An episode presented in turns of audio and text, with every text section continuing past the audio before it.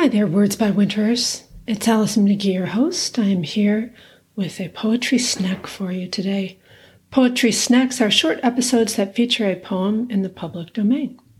Today's poem is by Robert Frost, someone we have featured a few times already here on the show.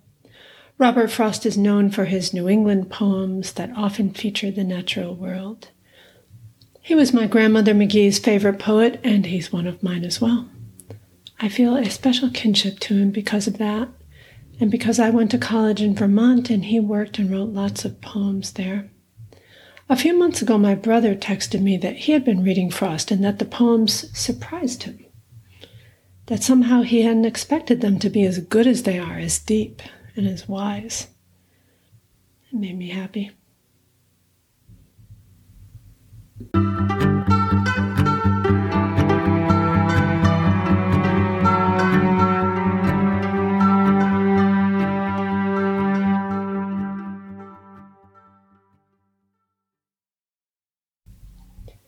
Here is the poem for you Riders by Robert Frost.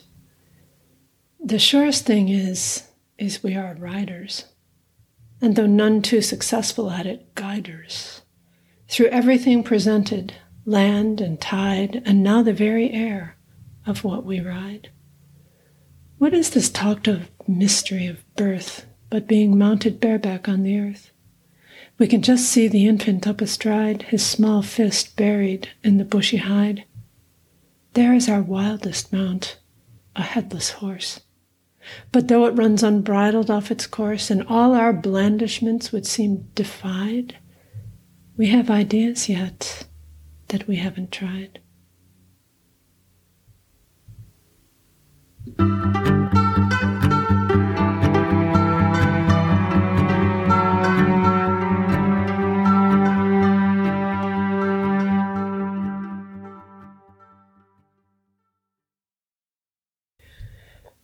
We have ideas yet that we haven't tried. What a beautiful thought that is to me, for myself, and for the world. That is it for today's show, my friends, our poetry snack. Thank you for listening. Today's poem, Riders, by Robert Frost, is in the public domain. You know how to reach us at wordsbywinterpodcast at gmail.com. Our door is always open to you. Words by Winter Conversations, Reflections, and Poems about the Passages of Life. See you soon.